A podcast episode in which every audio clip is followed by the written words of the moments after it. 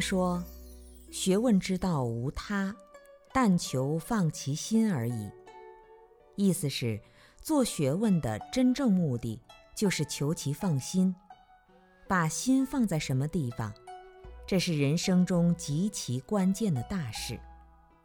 然而，多少人满腹经纶，多少人学贯中西，多少人知识渊博，多少人见多识广，又有多少人安心自在呢？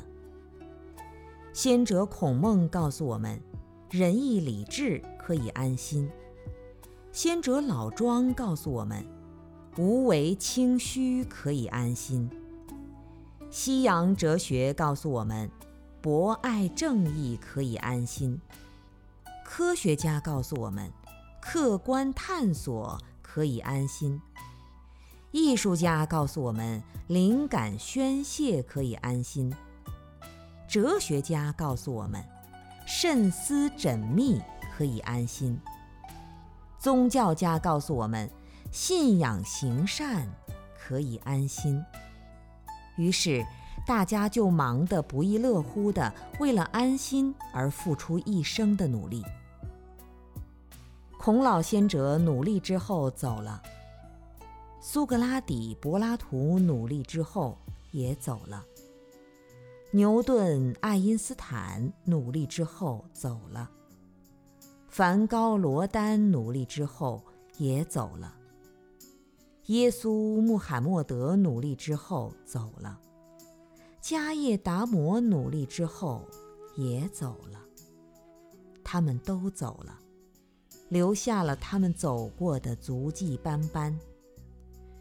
许多人从他们走过的地方走去，他们也都走了。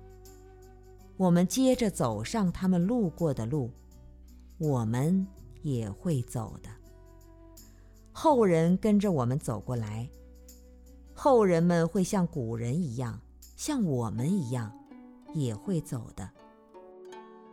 反对古人的那些人走了，反对今人的那些人也走了。受着快乐的人走了，受着痛苦的人也走了。有思想和没有思想的人也都走了。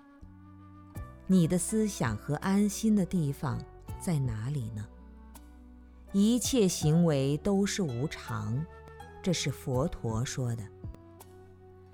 当那颗混乱的心到处张扬，觉得自己到处碰壁、到处受阻，充满了抱怨、愤怒和无奈的时候，安心又到哪里去寻找呢？有思想、有知识、有文化的人，淹没在思想文化当中不能自拔；有地位、有钱财、有能力的人，束缚在地位、钱财里面难以自在；有长相、有善心、有魄力的人，粘着于相貌、性情之中，嫉恶如仇。其实都是很正常的。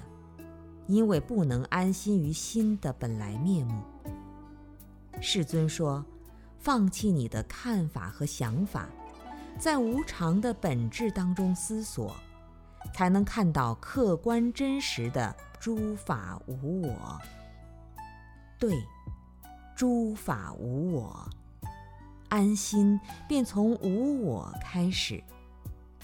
生命内在的幸福感，此刻。油然而生。